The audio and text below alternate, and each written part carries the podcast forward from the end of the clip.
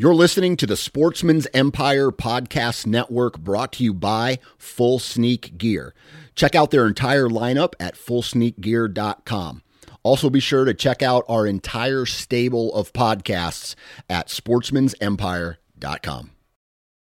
New from Moultrie Mobile, the Feed Hub offers first of its kind cellular connection and control for nearly any spin cast feeder on the market. When used with the Moultrie Mobile app, you can monitor feed and battery levels, run feeders on demand, receive alerts when feeders are clogged, and remotely adjust feeding times.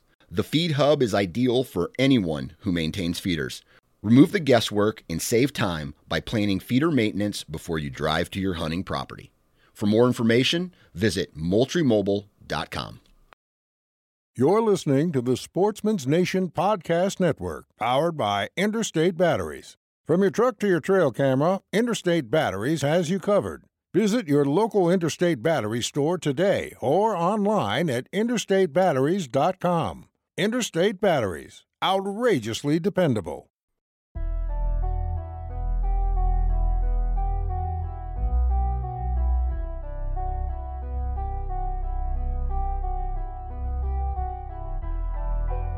Ladies and gentlemen, welcome to the Nine Finger Chronicles Hunting Podcast brought to you by Exodus Trail Cameras. I'm your host, Dan Johnson, and on this podcast, you will find tons of relevant information that will help you become more successful in the field. You'll hear product information directly from the manufacturer and success stories from guys and gals just like you. Sit back, relax, and pour a stiff drink. This episode of the Nine Finger Chronicles podcast starts right now.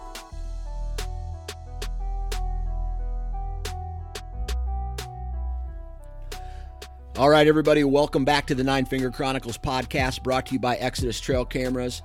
I tell you what, it is absolutely crazy weather out there. I mean, we go from uh, above freezing to below freezing. A lot of the snow melted.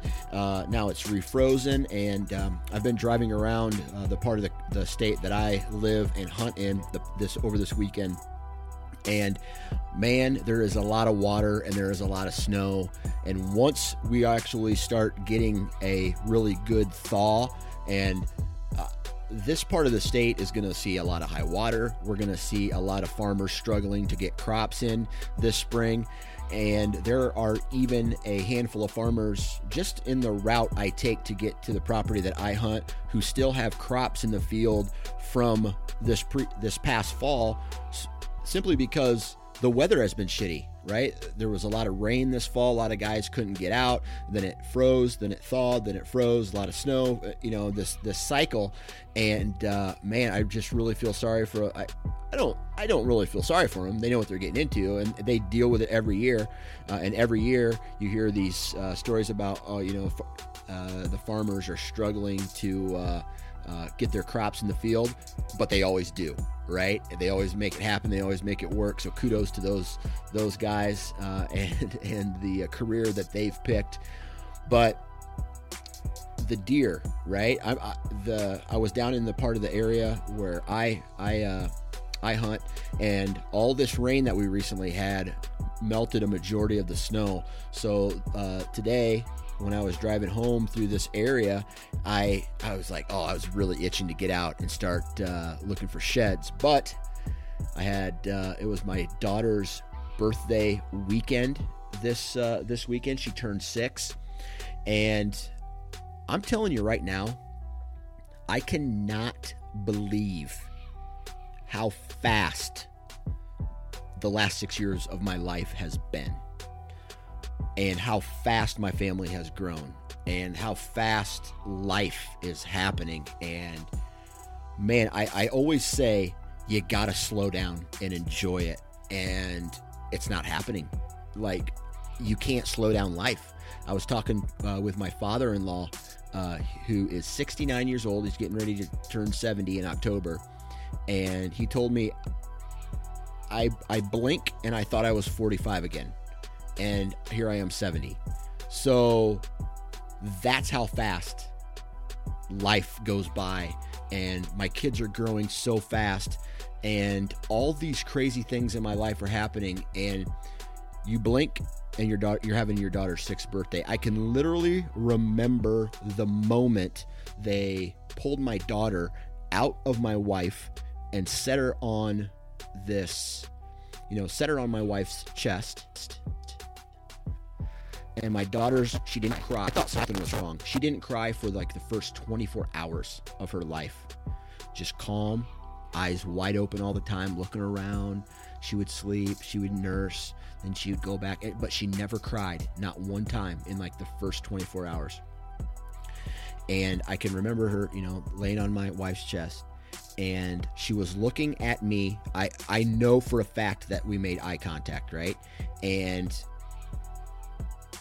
I look at my I look at my daughter, she's looking back at me and she smiles, right?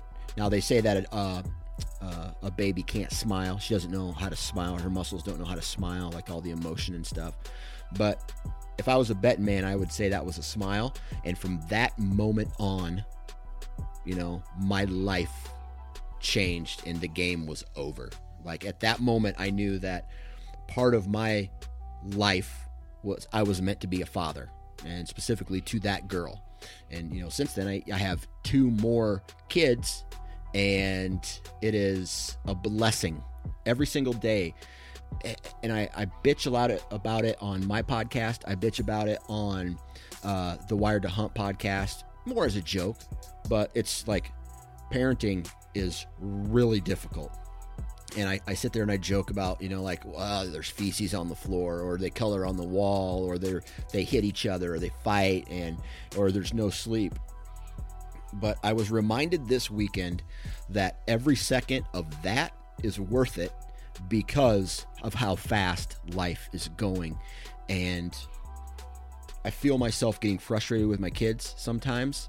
And I have to realize that that is that's the small stuff, right? You have to enjoy every single moment, and uh, hopefully, the parents out there or the people thinking about having it, uh, having kids someday, get to experience the the feels, the quote unquote feels that I have for my children and, and my wife and my family, because I am, you know, people say they're blessed a lot, and I don't know, I don't know what that means, really but what I do know is that I am happy with my life in that range. Like I, I just I am so happy that I have a healthy family. I have a, a healthy children, healthy parents, healthy in-laws and, and family. And uh, I know I'm going off on a crazy tangent on this, but it's very important for me to say these things because in the grand scheme of things, your family trumps everything in life. It, it trumps your job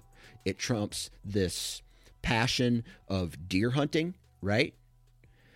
Because make no mistake about it, if it comes down to deer hunting or my family, I'm going to choose my, my family every single time, right? If there was this crazy ultimatum that had to be made, and I had to ch- I had to choose between bow hunting or hunting and fishing in the outdoors, but I got to keep my family and all this stuff. If there was that this crazy ultimatum that you know these hypothetical situations I, I, choose my family every single time.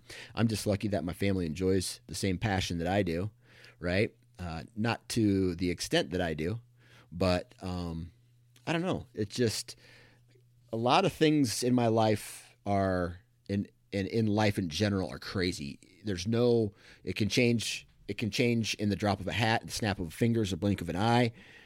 Life changes and um, I just want to be. I don't want to regret anything at the end. I've regretted too much of my life already.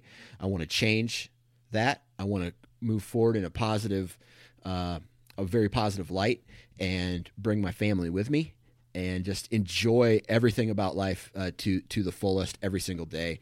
Um, so, uh, I, I sorry for the tangent but we do have a really good podcast today, right? We're going to be joined by Danny Ard, and uh, he's going to talk. This is a, a BS session, right? It's a good old fashioned bullshit session, and we are going to talk about his kind of journey uh, as a hunter, right?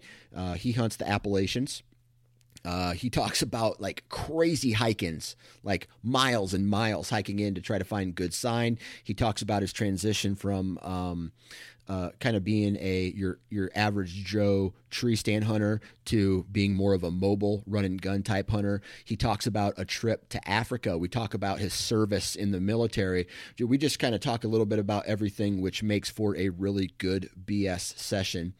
And speaking of mobile hunting, uh, today we're going to talk a little bit about lone wolf. You guys know that I am an avid lone wolf uh, user, right? LoneWolfHuntingProducts.com. That's the website.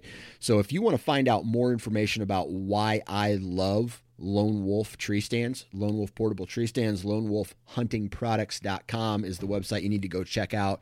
Um, I'm a huge fan of the Assault. It is 100% of the reason being mobile and having a, a, great tree stand to be mobile with is 100% of the reason why I killed the buck that I killed this year.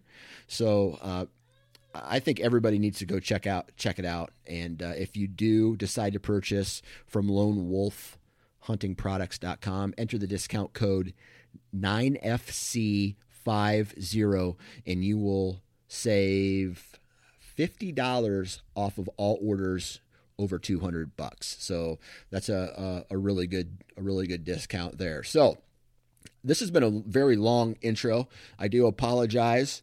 Uh, so enough of the chit chat. Let's just get into today's BS session podcast with Danny Ard.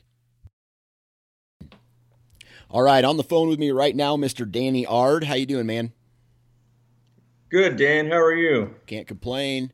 Too much snow. I'm done with it. Yeah, we just got hit uh, today, actually. Not as much as you guys are getting out there, but it's still too much. Yeah. Uh, despite what people say, it is hard to, to shed hunt in like 10 inches of snow on the ground. I agree. Yeah, like I was uh, saying before, man, I had to get my dog out there yesterday and try to find a couple before we got hit with a storm. So luckily, found a couple sheds, but awesome. definitely wasn't what I what I expected. Yeah. So why don't you tell everybody where you're from and what do you do for a living? Um, I'm from Northern Virginia. Um, I was actually raised in Alaska, but um, when I got out of high school, I, I joined the Army and did about eight years in the Army. Um, had one uh, one deployment to Iraq, and then after that, um, I decided to get out and ended up joining the fire department. So I've been a paramedic firefighter now for about uh, about 13 years, and okay. uh, other than that, been bow hunting for about 10 years. Nice. So, question yeah. Do you have any crazy stories, either with the military or with uh, being a, a, paramedic or firefighter, that you can share with us? Because I always like hearing some of these crazy stories. Uh, yeah, I, I do. Um, I don't. I can't think of anything right off the top of my head that's appropriate for all viewers. I got you. I got you. Yeah. Yeah, so. I I uh, I have a I had a buddy um, who he did in he was a paramedic. He did some kind of internship. I want to say it was Kansas City. That doesn't sound right, but it was a bigger city. And I'm just like, hey man, you got any crazy horse like crazy stories you can share with me? And he's just like, uh, people come in shot and stabbed all the time, and it's yeah. it's so common that it's not even a crazy story anymore. Right. Yeah, I guess I can relate to some of that. Um, our biggest thing right now is the heroin epidemic. So any ah. overdose for somebody somebody uh, quits breathing on us, that's really just kind of a, almost a routine call for us now. Yeah, I gotcha. Yeah, that's crazy. That's crazy. Yeah. All right. So you went to oh, you did you say Iraq for a deployment? Yeah, my, yeah. My last year in the military, I, I did one combat tour in Iraq. Nice. So uh, my buddy went to Iraq. Um, I don't even know what. Uh, were you in the army or National Guard or what were you in? I was active duty army. Active duty army. Okay, gotcha. Yes. So, uh, what was it like over there? I think I couldn't really compare it to anything, but it was. If I was going to describe Baghdad, Iraq, which is where I was, um, it was definitely very dirty it was kind of like the Wild West in a, in a certain way because, you know, police didn't really have things in check, I guess, for lack of better terms. Um, you know, it was it was definitely dangerous. It wasn't like I remember back then when I was when I was in and serving. I remember when I saw the news when I came home, and the news kind of made it look like it was Vietnam, and there was, you know, if you were going to leave the leave the camp itself, or the fob is what we called it, that you're guaranteed to get shot at, and it wasn't always like that. I mean, we definitely had our skirmishes and whatnot that we got into, but it wasn't as bad as what I thought the the press made it out to be. Gotcha. Yeah, so, whenever yeah. whenever you hear you know hear hear about the war on uh, or you see pictures of it, they always share like the worst possible picture of like all these dilapidated buildings with like gun gun holes in them, and they've been blown up and bombs yes. gone off, and and exactly. and is that? I mean, I'm sure there's parts of that of the town of Baghdad that are like that, but it can't be all the whole city, right? From what I remember, every part of the city that I saw was was pretty pretty, you know, beat up and dirty and whatnot. Um, there were some other areas that were you know, better well kept, I guess, especially where Saddam's palace was and yeah, um, those type of areas. But I didn't really venture through those very much, I guess, because I was needed more where you know things were a little little nastier. yeah, absolutely. How old were you yeah. when you were in uh, when you were on deployment? I was 26 years old, I believe. Okay. 20, yeah, 26. How old are you now? I'm 41. 41. Okay, so it's been it's yeah. been a handful of years, huh? Yeah, yeah, it, it has. Yep. So, how old were you then uh, when you started getting into hunting? I was, I want to say, see, it's been about 10 years now, so I was about 30, early 30s, 31 years old, okay. maybe 32 at the oldest. Yeah. So compared to most people, uh, you kind of were a little late to the game. What got like what was the reason that made you say, "Hey, I want to be a hunter"? I think it just looked really interesting to me, and I had hunted a little bit when I was a kid. Uh, mostly, mostly small game stuff. I went big game, big game hunting with my dad a few times.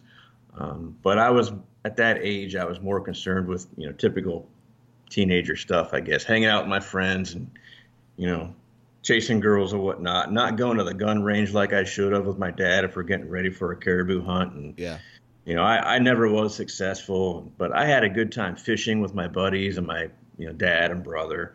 Gotcha.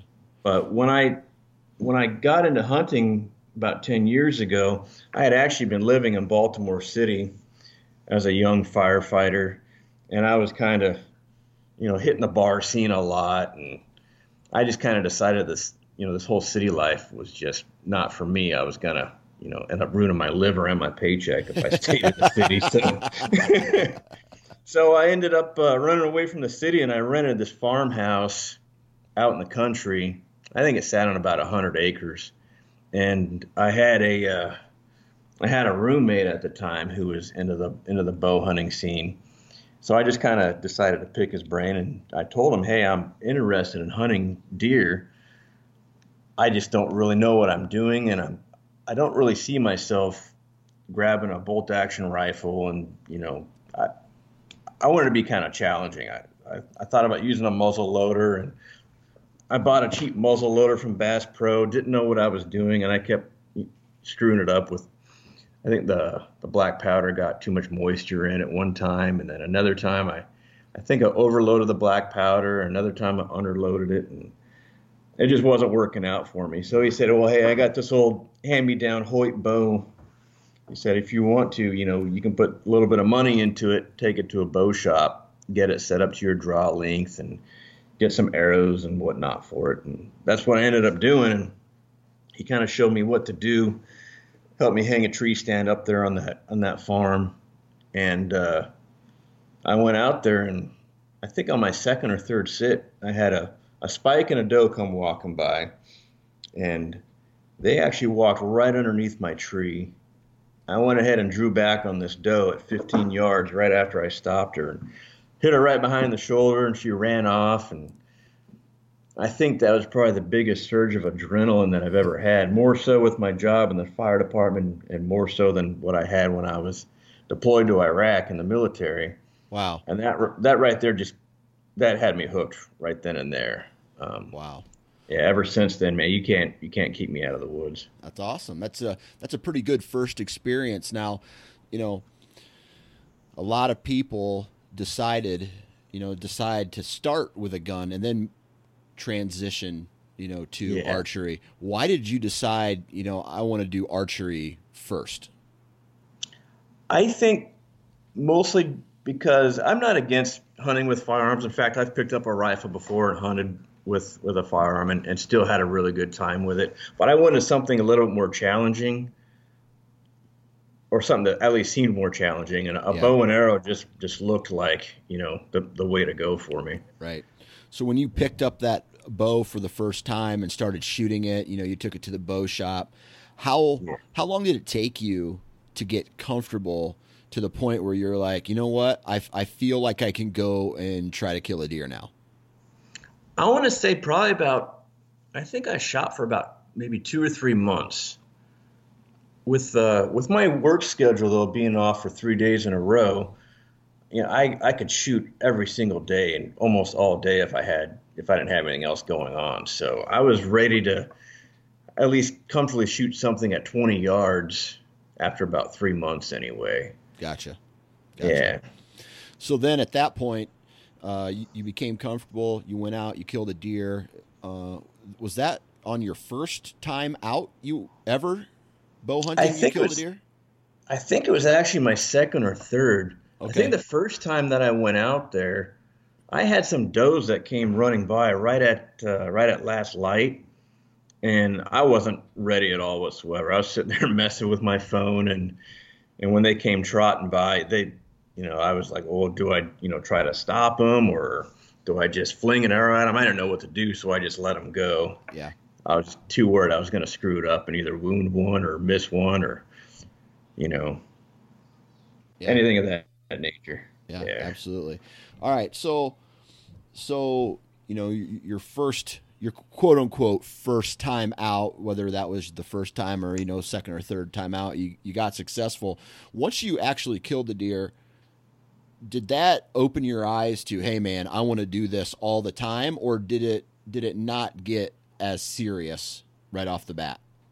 I think right off the bat, I think it was almost like my I think my ears pinned back a little bit, my teeth got a little sharper, and uh, I just wanted more.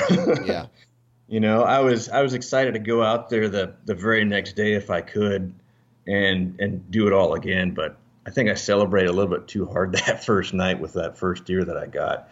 So I wasn't getting anything done the next day, but. oh, that's but funny. Yeah, man. A- after that, every chance that I had, I was out there in the woods in a tree stand, and I didn't even care if there was a tornado warning out there. I wanted to be out there, even though everybody else was telling me, "No, you're not going to see any deer. You just couldn't keep me out of the woods." okay. Yeah. Uh, let's see here. So, so after you know that first year finding success in the timber what were like the next you know what what was the next five years like? I mean did you continue to go out and do the same thing or did you try to educate yourself more on not necessarily going out and killing a doe but trying to kill bucks trying to kill big mature bucks trying to uh, locate deer beds? Did you do any type of uh, i guess training I did, but it wasn't really to the extent that I did over the last couple years. I want to say probably about five or six years after that, that first deer that I took. I was watching the hunting channel all the time, and you know I thought that was what you know big buck hunting was. Um, I wasn't really noticing that these guys that are on the on the hunting channels are more than likely hunting you know, a large ranch where the, the deer are kind of controlled with their numbers. And it was a lot different than the public land hunting. Uh, so I had a lot of sits out there where I was lucky if I saw does. I had killed some bucks over that over that next few years. They just weren't anything. They weren't giants or anything. Yeah. Um, and with that being said, I'm still in the process right now trying to. I want to take that you know that uh, large caliber whitetail, like like the deer of the lifetime kind of thing. Yeah. So, and lately over the last couple years, I've kind of gotten more into listening to more podcasts, reading more books about it, uh, scouting a lot harder, trying to find out where the bucks bed, try to find out where they travel based on what time of year and what the acorns are doing, etc. Right. Okay. So, yeah. what would you say in the last, you know, specifically bow hunting, or maybe there's a takeaway of hunting in general? What has been one of the biggest, whether it was an aha moment or maybe it was a whole bunch of little moments that have been refined to, you know, be a a good lesson for you, so to speak? I think most of it was uh, anytime that I actually saw deer or had success on deer, I guess you could call those kind of aha moments because I kind of thought to myself, myself, wow, you know, this this really worked. And a lot of that I think was based on uh, finding out where they bed. Um, but the main thing is when I learned how to find fresh sign and get set up on fresh sign with the wind in my favor. That was the big aha moment when I when I discovered that that was kind of a, a game changer. In fact, I'd, I'd, say it was a huge game changer for me. So you located, uh, you you educated yourself to look for sign and set up, uh, set up on that sign or downwind of that sign. And uh, was that something that instantly started working for you? Like you saw way more deer once you started doing that? I would say yes. I, I my my numbers of you know the amount of deer that I saw while out there in the tree, it it it did increase once I once I learned how to set up on sign and and play the wind. Yeah. Okay. Um, how many times would you say throughout that that whole that that time period where you were teaching yourself to play the wind would you say you failed and got busted? To tell you the truth, I I can't even count how many times I failed and got busted.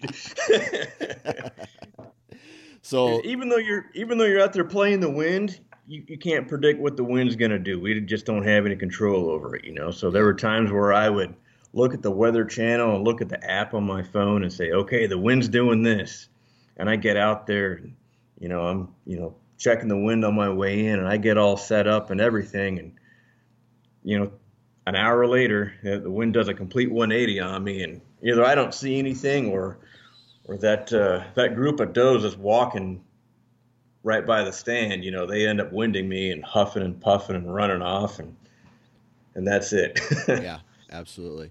So when you say you started, you know, once you started setting up on sign and playing the wind, um, you know, that's a really good combination and you started seeing more deer, did you also start getting more deer into shooting range because of that?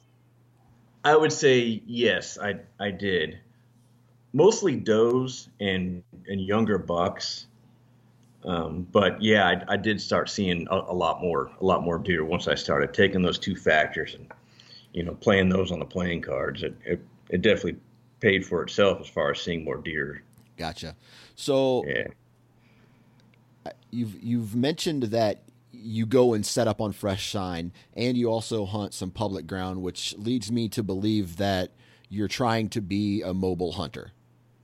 Very much indeed yes. Uh, the mobile hunting thing is primarily what i do. Um, gotcha. I also hunt a, an urban area in northern virginia where we're allowed to set up our tree stands for the season.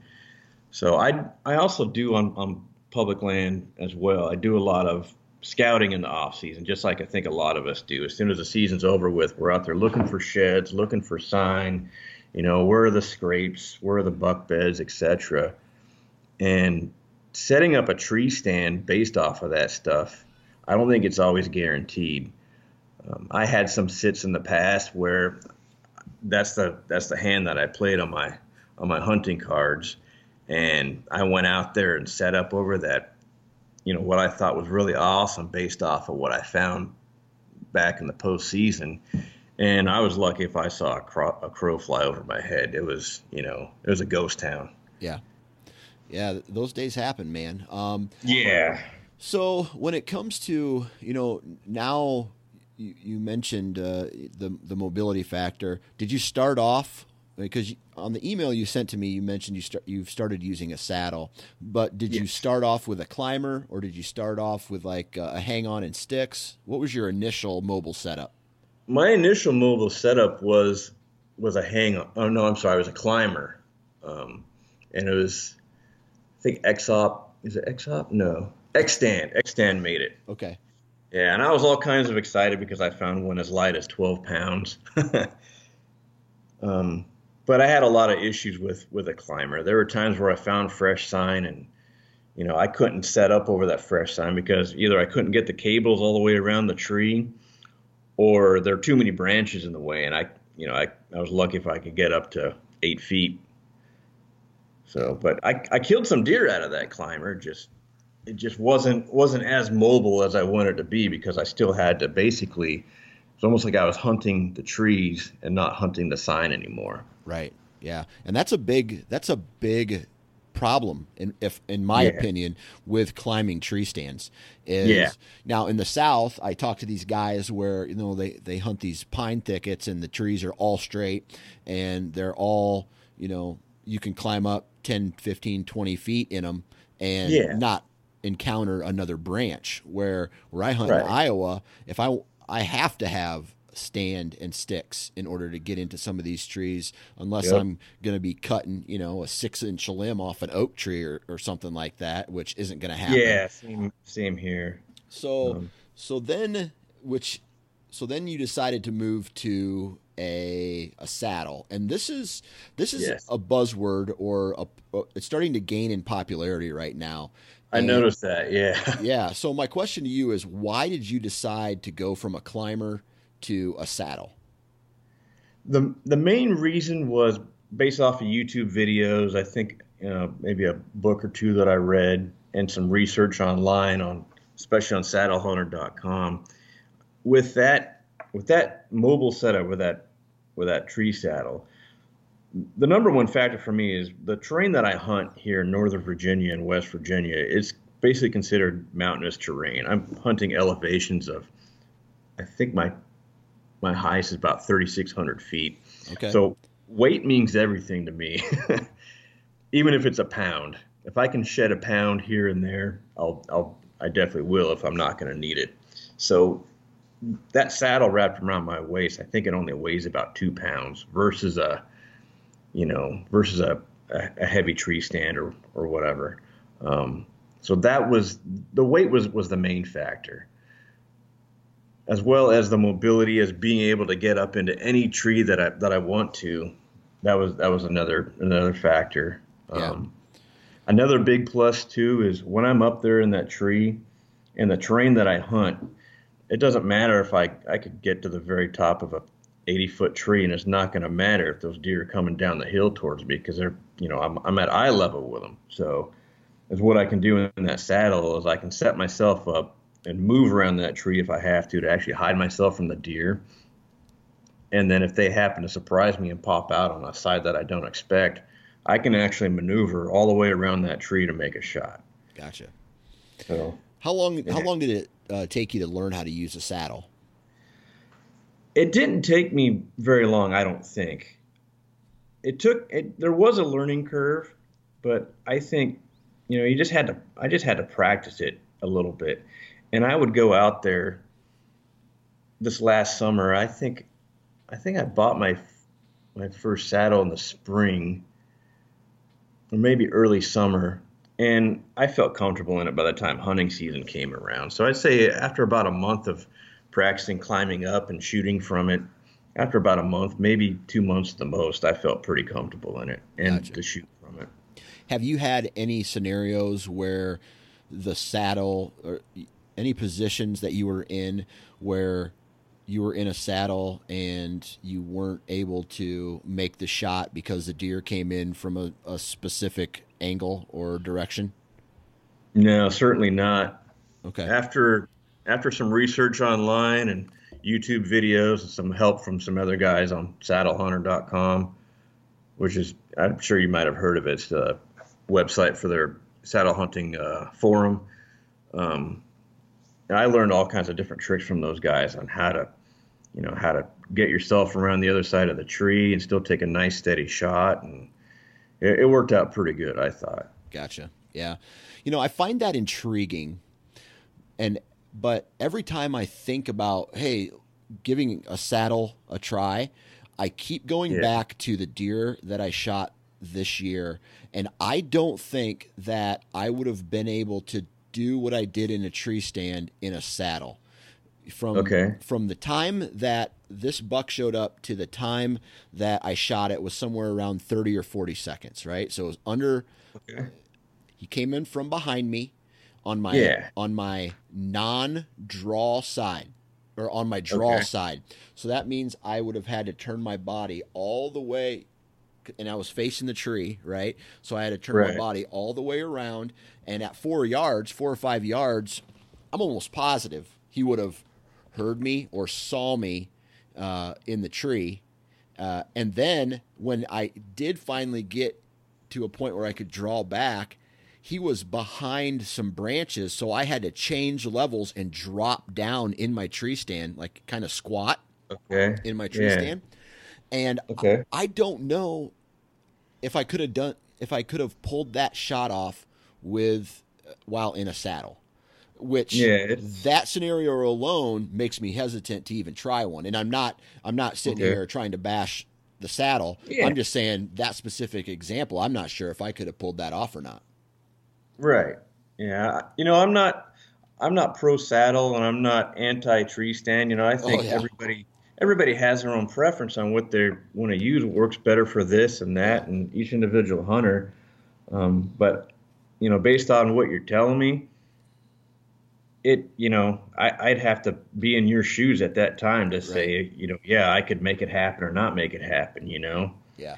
So I think there's been times where I was in a tree stand and I couldn't get a shot because of this situation or that situation. If I was on a tree saddle, maybe it would have been better. But Right. then again, vice versa. This is only my first season hunting out of a tree saddle, so Oh, okay. Gotcha. yeah, this yeah, I'm I'm still learning, you know, what uh, what all I can and can't do with it. Absolutely. Well, you know, it's one of those things where to each their own, and uh, I know some guys who absolutely love them. Right? They absolutely Yeah. love them, and and you know, like you said, going up huge inclines to get to some of your tree stand or you know some of your trees, uh, your Yeah. hunting locations. You know, weight does matter. For me in Iowa, like I if if I ever start bitching about having to hike in a half a mile or even let's say the longest I may have to walk to one of the, on the farms that I hunt Yeah. uh, is maybe three quarters of a mile. Uh, if I ever Oh, start bitching about having to walk on fairly flat ground with, you know, a lone wolf and four sticks on my back and complain that it's too heavy, well, Yeah. I'm getting old at that point. yeah, I can I can definitely understand. Um, most of the places that I go to, because it's public land, is I'm looking at sometimes a six hour hike to get to them a six, through the mountains. six yeah, hours? Yeah. At, at the most, on average, it's about two to four hours for most of most of these spots. Wait a second. You you hike in two to four hours every single time? Correct, I do. Yes. Holy shit! That is- Yeah. that's crazy. Yeah. So, you know, that, that's where that weight really matters. yeah, absolutely. Now I was talking with a guy.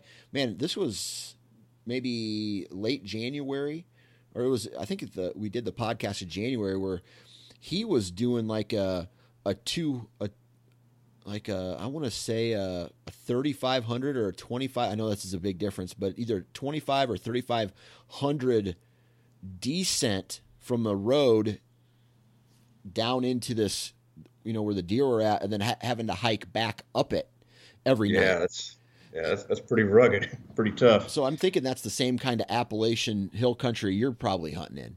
Yeah. like that. It is. Yeah. Pretty pretty uh unforgiving terrain. Um So are the deer ba- are are there deer all over, or like you just decide to go back that deep and that far because there's less hunters and exactly. quite frankly you can do it? Yeah. And not only that, but it course it keeps me in shape at my old age. but uh but the main reason is I'm I'm trying to get to where the deer are. I think I think most of your average hunters around where I am anyway on the public land, they they park their truck, and they, you know, hop out and they walk maybe oh I don't know two or three hundred yards and get set up and they sit there and they're lucky if they see a, a doe or two, maybe a spike. They shoot the first thing they see, and then you know that's that's their uh, that's their that's their public land hunting strategy right there. Which I don't see anything wrong with that. They can do that all they want.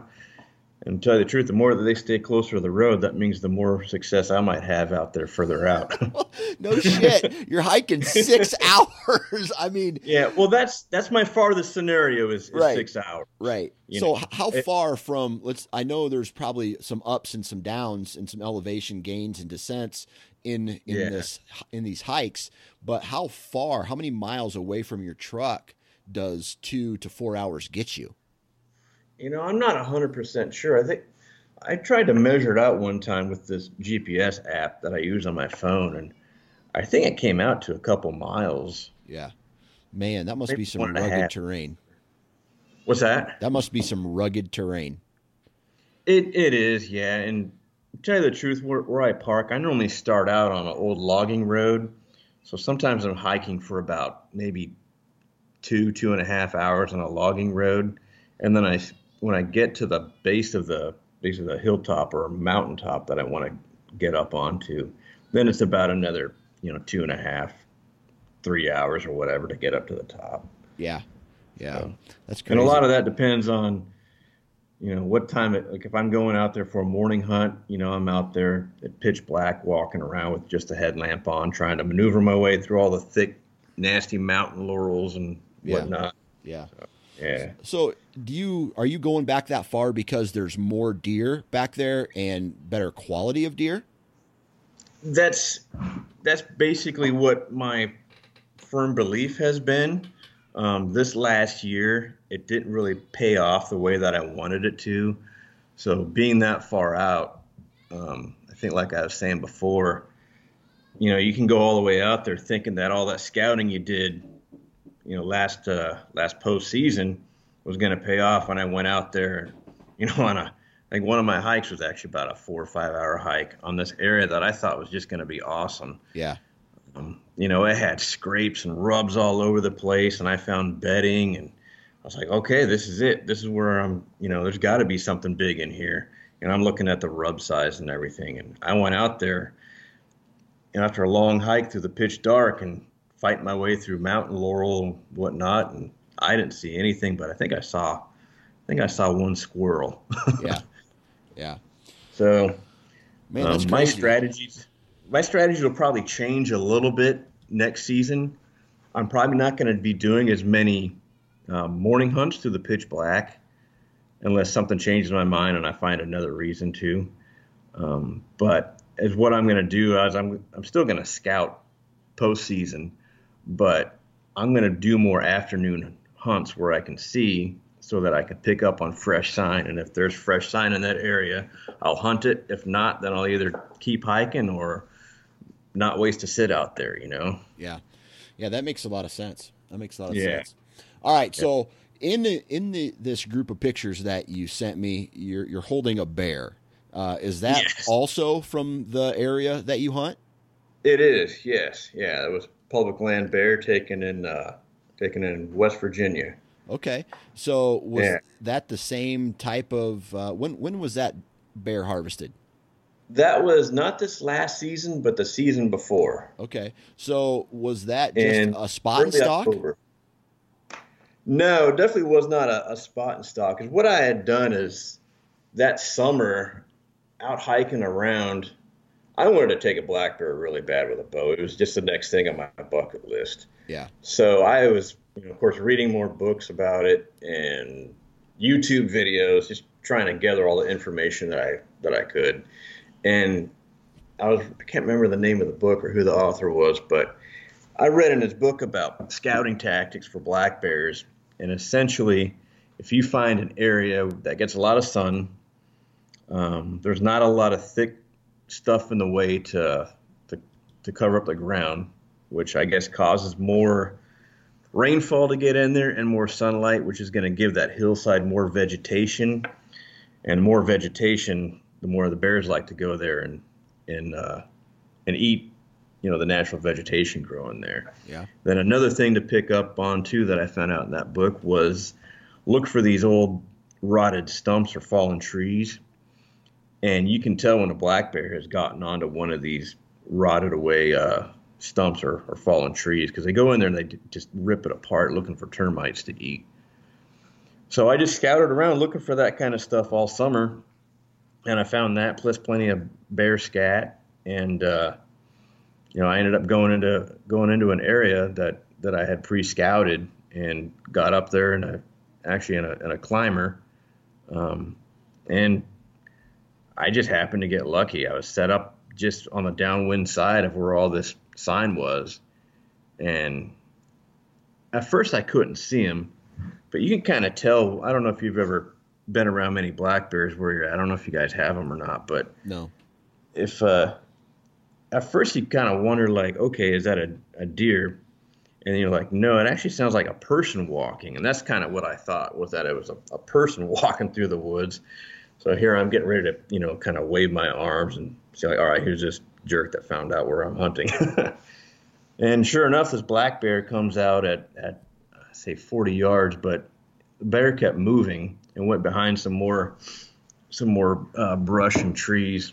So I, you know, got my bow in my arm and I said, all right, Danny, let's see how this plays out. And he stopped right there at, at I think it's 10 or 12 yards and it was kind of the bear was facing to my left, but its vitals were, were behind a, a tree, probably about as oh I don't know, about as big around as a basketball, I guess.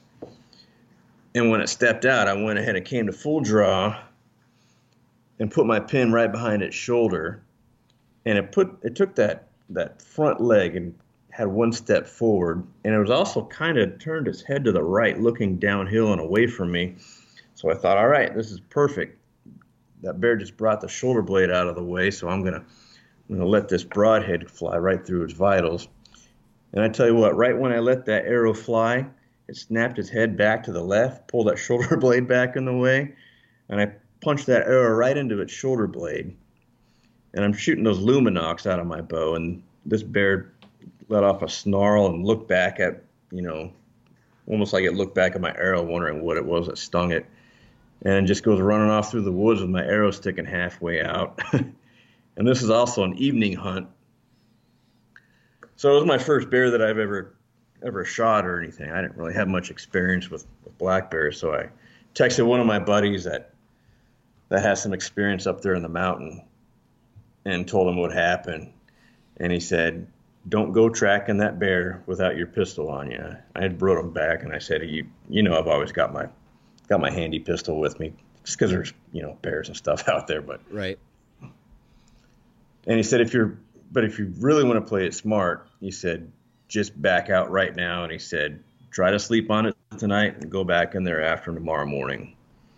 And that night, I think we've all been there if we've ever made a bad shot at any animal. I laid there playing the scenario through my head the entire night. Yeah. Wondering, you know, what if this happened? What if that happened? You know, what if I did just get one lung? What if I got both lungs? And of course, I didn't sleep that whole night. And right at daybreak, I go out there and um, had my bow with me, had my pistol on my hip, and had my binoculars. And I went back to where where I knew I had shot the bear and started tracking him real slow from there. Had an arrow nocked at first, but had to put put the arrow back in the quiver because I had to actually crawl on all fours through a bunch of more nasty mountain laurel. Imagine that. And uh, you know how when deer when they when they run they kind of take the path of least resistance most of the time. Yeah. Yeah, not bears.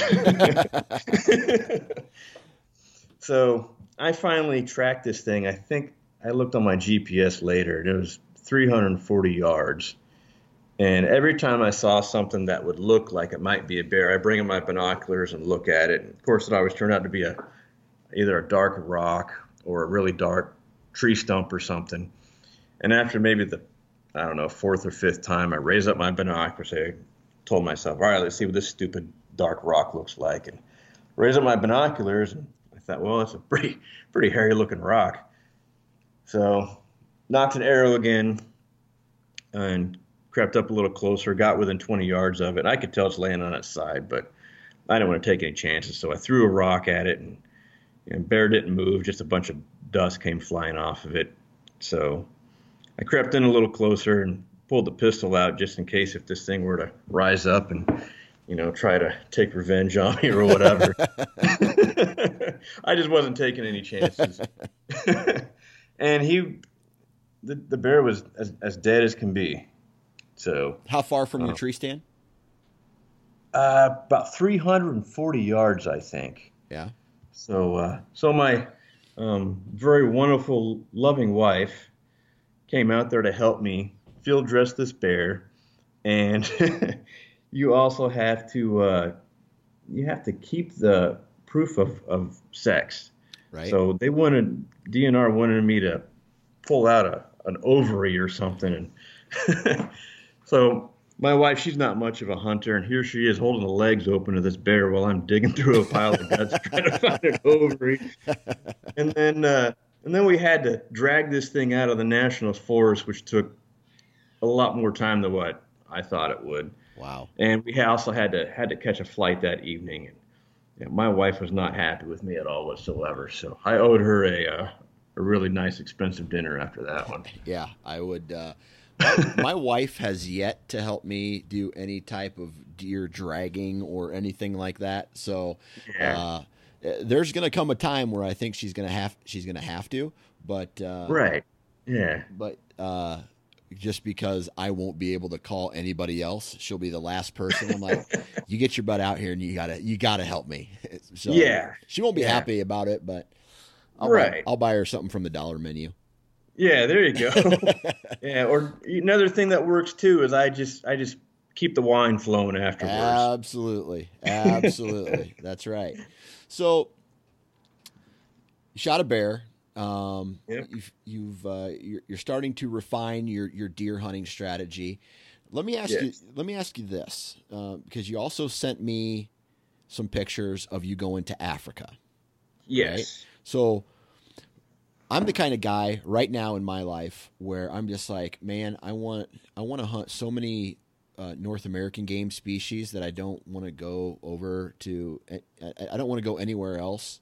You know, if the op, there, if there was some kind of crazy opportunity, yes, maybe. But. I just, me personally, at this time, I don't have any interest in going to Africa.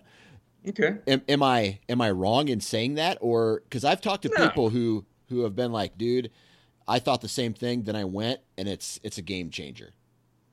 It certainly was a game changer for me, just because it was it was another hunting adventure, and if anything, it's a very memorable one for me because I got to hunt with my dad.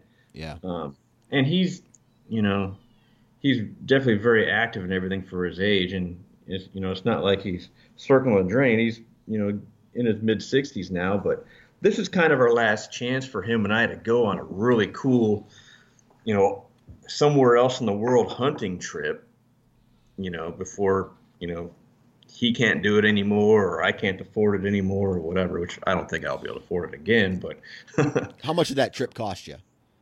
Uh, let's see. The hunting trip itself, where they think I think it got me seven different species. The hunt itself was thirty five hundred. Okay. Um, and that's seven species, and that's a, what they call a plains game hunt.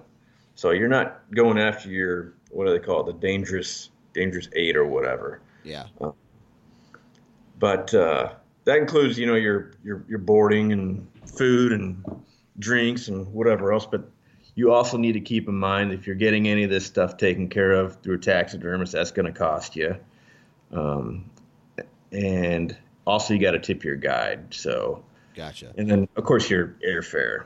Yeah. So uh, overall, uh, first question is: Did you get any of those animals that you shot over there? Because I'm seeing a picture of what a wildebeest and yeah. uh, is that a, a uh, that's not a kudu. What's that? No, that's a, it's called a gemsbuck. Gemsbuck, yeah, gemsbuck. Yeah. yeah. So, so those are those are the two that I was able to take with with a bow and arrow. Okay. Okay. Um, so essentially, is, is, is what happened is it kind of starts out as a sad story, I guess, because flew on um, British Airways, and they lost my bow on the way over there. Oh shit! And, yeah, this was my you know my Mathews bow. Um, I had it all set up for taking African game, and I had practiced with it for a year. You know, with the you know perfect arrow weight and perfect broadheads and everything. Um, and my heart sank when that that bow did not make it there. So I ended up having to use borrowed archery tackle. My guide, who was outstanding guy, he was, you know, able to last minute borrow a bow from somebody, get it set up to my draw length, and you know, set up with arrows and everything, whole nine yards. Only issue was it didn't have a kisser button, which I'm used to shooting with a kisser button. Yeah. Yeah. And I had shot, you know, we went out to some spot and stock on some animals. I shot at and missed, I think, a couple warthogs and ended up missing one gemsbuck and just wasn't really going my way. And then um, I was really, I was so upset because, well, not upset, but I was kind of down. I wasn't having as much fun as I could have been because every evening, my dad and his long term buddy from, from high school, they were out hunting with rifles and they had a story to tell every single evening around the campfire. We were having drinks after everybody hunted, and I, I was still empty handed. And uh, I texted my wife one evening after probably, I'd say about, I don't know, maybe four or five days into hunting and being discouraged. I texted her just, you know, because she's my wife, I guess, telling her how upset I was about the them missing my bow and whatnot. And she made a very valid point. She said, "We can replace your bow. That's that's not a problem." He says, "What you cannot replace is this time that you're spending with your dad." She said, "I know you're a diehard bow hunter and you know you you don't want to hunt with anything else but but a bow and arrow, but you need to swallow your pride. Pick up a rifle, have fun with your dad, and that's it."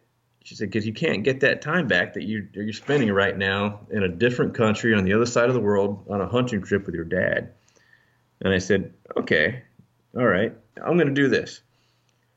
I'm going to go out and hunt tomorrow with bow and arrow. If I don't get anything, I'm switching over to the gun. And that's exactly what I did. And that, that exact same day, um, I ended up putting a stock in with with my guide. We put a stock in on on that blue wildebeest, and on our way stalking towards that blue wildebeest, we came up on a pair of gemsbuck that were feeding and working their way towards us. And after crawling around on rocks and everything, and getting within 50 yards of these gemsbuck, I drew back and made the shot. And I wasn't too sure of the shot. We just weren't really seeing a whole lot of blood. So we start tracking this Gemsbuck, and we totally forgot about the blue wildebeest at this point. Tracking this Gemsbuck, and uh, as we're tracking it, we end up coming up on the hill where this blue wildebeest was, and I guess kind of like the kind of like our rut over here with whitetails and other species. This blue wildebeest actually had his own hill with rubs all over the place. Um, instead of scrapes, though, he had piles of his own dung right there, which I guess that's how they leave their scent to warn all the other uh, male blue wildebeest that that's his uh, his um, mating territory. And we get we start getting closer to this blue wildebeest while we're still tracking the gemsbuck. And he noticed that we were getting too close, and he started grunting at us and scraping his hoof into the ground. And my uh, my guide, he said, "Danny, he's at 52 yards. so I drew back on him, and he was uh, completely broadside. I drew back on him, let the arrow fly, and he kind of jumped the jumped the string. I, I guess is what you call it, just like whitetails do. He kind of jumped the string on me, but instead of squatting down, he actually spun towards me. And my arrow actually stuck him right in the jugular, impacted in his spine, dropped him like a bag of rocks. Wow. And wow. I'm I'm standing there with a giant deer in headlight stare with a borrowed bow in one hand. And I, look, I look at my guide and he goes, Danny, congratulations on your first blue wildebeest. Man, and that's uh, you know, we shook hands and we went up there to celebrate this blue wildebeest who's, you know, laying there with my arrow sticking out of his neck. And while I'm celebrating with this blue wildebeest, our uh, our tracker starts yelling at us in uh, in Afrikaans, is the language they speak over there, because my my gemsbuck jumped up from behind one of the bushes and started taking off. So we ended up going after the gemsbuck, and we came up close enough to, to him as well. And I ended up putting another arrow in her and called it good. And let's just say I celebrated really hard that night back at the back at the campfire. And my dad, he was, I think, just as tickled pink as I was that I actually got something.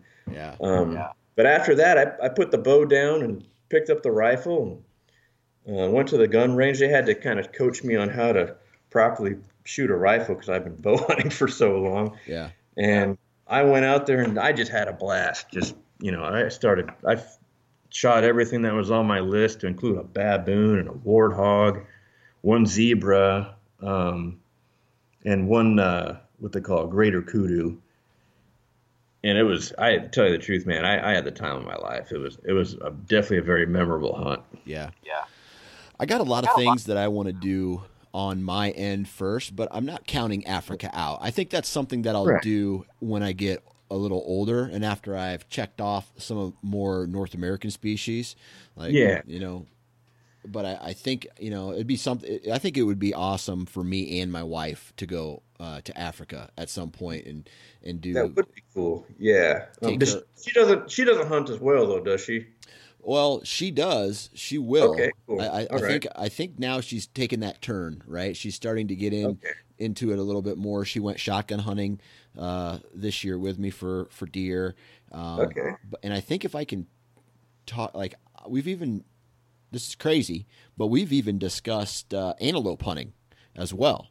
So cool. uh, trying to go out uh, out west and, and maybe get her a rifle antelope that would be awesome. Yeah. But man, I, I'm not I'm not gonna count Africa out yet. So that's uh, Yeah. something that uh, I'll have to do a lot of thinking about. So just for, so everybody knows roughly, or and what I have to look forward to was that a was that like a ten thousand dollar trip for you? Uh, I would say it's shy of ten thousand. I think altogether, trophy hunting. I'm sorry, trophy fees, um, the hunt itself, and taxidermist airfare. I think it maybe came out to, I want to say about six or seven grand is what I'm Oh, estimating. okay, I got you. Yeah. I got you. Yes, a lot of people don't realize this, but for the for the price of going to Africa, um, is about the same price as actually it's cheaper to go to Africa and take seven species than it is to pay for a guide to take you somewhere through Colorado or Wyoming and, and take one bull elk. Yeah, You Yeah. know, that's nuts. yeah, So did you get any of those species taxidermied? I did. Yes, I I, I couldn't pass it up. Um, of course, I got the wife's approval on which ones I was gonna get shoulder mounts on, and she definitely said no to the warthog, and she said no to the to the blue and the black wildebeest, and no to the baboon. Gotcha. But the Yeah, rest. so- so what did you get taxidermied from that trip? I got a shoulder mount of the greater kudu, and I got a shoulder mount done on the uh, on the gemsbuck. Okay. Um, the, the rest are just skulls and, and hides to, you know, hang up here and there. Right. So do they do the all the taxidermy over there and then ship you a crate? Yes, exactly. In fact, I just found out that my, my ship has just arrived in country, and uh, when I get off work Thursday morning, I, it looks like I can go I can go pick it up. So Awesome. Yeah, so what's that? excited. What's that cost to to get that Uh, the sh- taxidermied? the taxidermy total bill I think came I want to say about three thousand. Okay. No, I'm sorry, Uh, that's twenty five hundred. I think. that's not as bad as I thought it would. be. No, no, definitely not. Huh. Uh, well, and that that's Yeah. that wasn't that's on top of the six thousand that you already told me, right? No, that that that's basically the six thousand total include taxidermists, Oh, hunting, okay. all that stuff. I'm just estimating about six thousand with with all that stuff. Gotcha. Maybe seven thousand. Okay. Not Yeah. bad. Not bad. Well, I tell yeah, you if what. my wife's listening, if my wife's listening, we're gonna go with six thousand. Amen. Amen. Well, I tell you what, Danny, man, I really appreciate. First off, thanks for your service. Uh, second, thank you. I appreciate uh, the support. Yeah, and, and second, thanks for taking time to hop on the podcast today, man. I really appreciate it. Yeah, thanks for having me, man. I like doing this stuff and talking about hunting stories and whatnot. It's it's a good time. Well, uh, good luck on all your uh, other adventures that uh, come your way, and uh, maybe we'll uh, we'll talk again. Yeah, sounds good, man. Good luck to you as well. And there you have it, ladies and gentlemen. Another podcast in the books. Huge shout out to Danny for hopping on and chatting with us today, man. Loved that BS session. Huge shout out to all of you. Again, thank you for taking time out of your day to download, to listen. Please go wherever you you uh, download the podcast, leave a review. Right? Thank you very much for that. Uh, huge shout out to all the partners of this podcast. Uh, that is Exodus, Ozonics, Wasp, Lone Wolf, Deer Lab, Prime, Ripcord, and Hunter Safety Systems. Uh, follow us along on social, right? Instagram and Facebook. Not only uh, the Nine Finger Chronicles, but the Sportsmen's Nation as well. You know, keep an eye out for that. Lots of content coming through uh, this channel. So, please, if you haven't already, go and visit sportsmensnation.com, and that's M E N S, sportsmensnation.com. If you haven't visited the website, man, we don't just have podcasts, we have written articles, and we also have videos there as well. Um, my man Parker from Southern Ground is putting out some kick ass vlogs, so uh, keep an eye out for that.